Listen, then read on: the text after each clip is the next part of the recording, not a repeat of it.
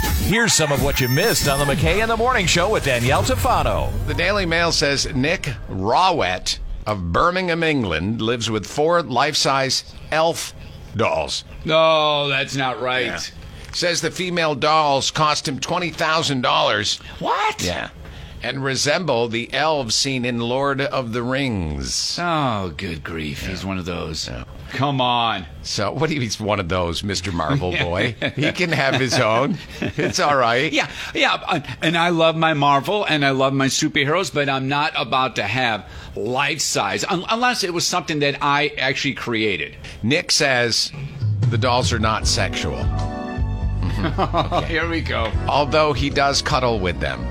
Oh, He- yes. No, see? he, he just says it's a comfort thing. It's like having a teddy bear, but they're a bit more realistic. And once they've been warmed up, they're like a hot water bottle. yeah. He said they stay warm for hours. In the past, he's come home from work on a winter's day and jumped into bed, and they're still warm. Nice and warm, Yeah, he says. Of course. They've been waiting for him.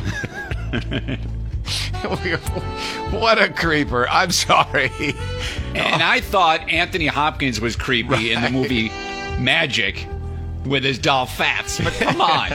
Well, I would like to wait see for what me. Susie would say if I brought home a life size female elf from Lord of the Rings and said, honey, I'm just going to cuddle with this. and, and, and with all due respect to this fella, I just I want to see what this actual elf doll that's life li- uh, life size looks like. Yeah, sure 'Cause you it's do. not sexual. it's not sexual. If you sp- however, If you spend more than three minutes with it, I'm telling your wife.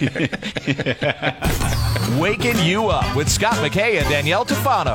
Weekdays from 5.30 to 10 on 95.9 The River.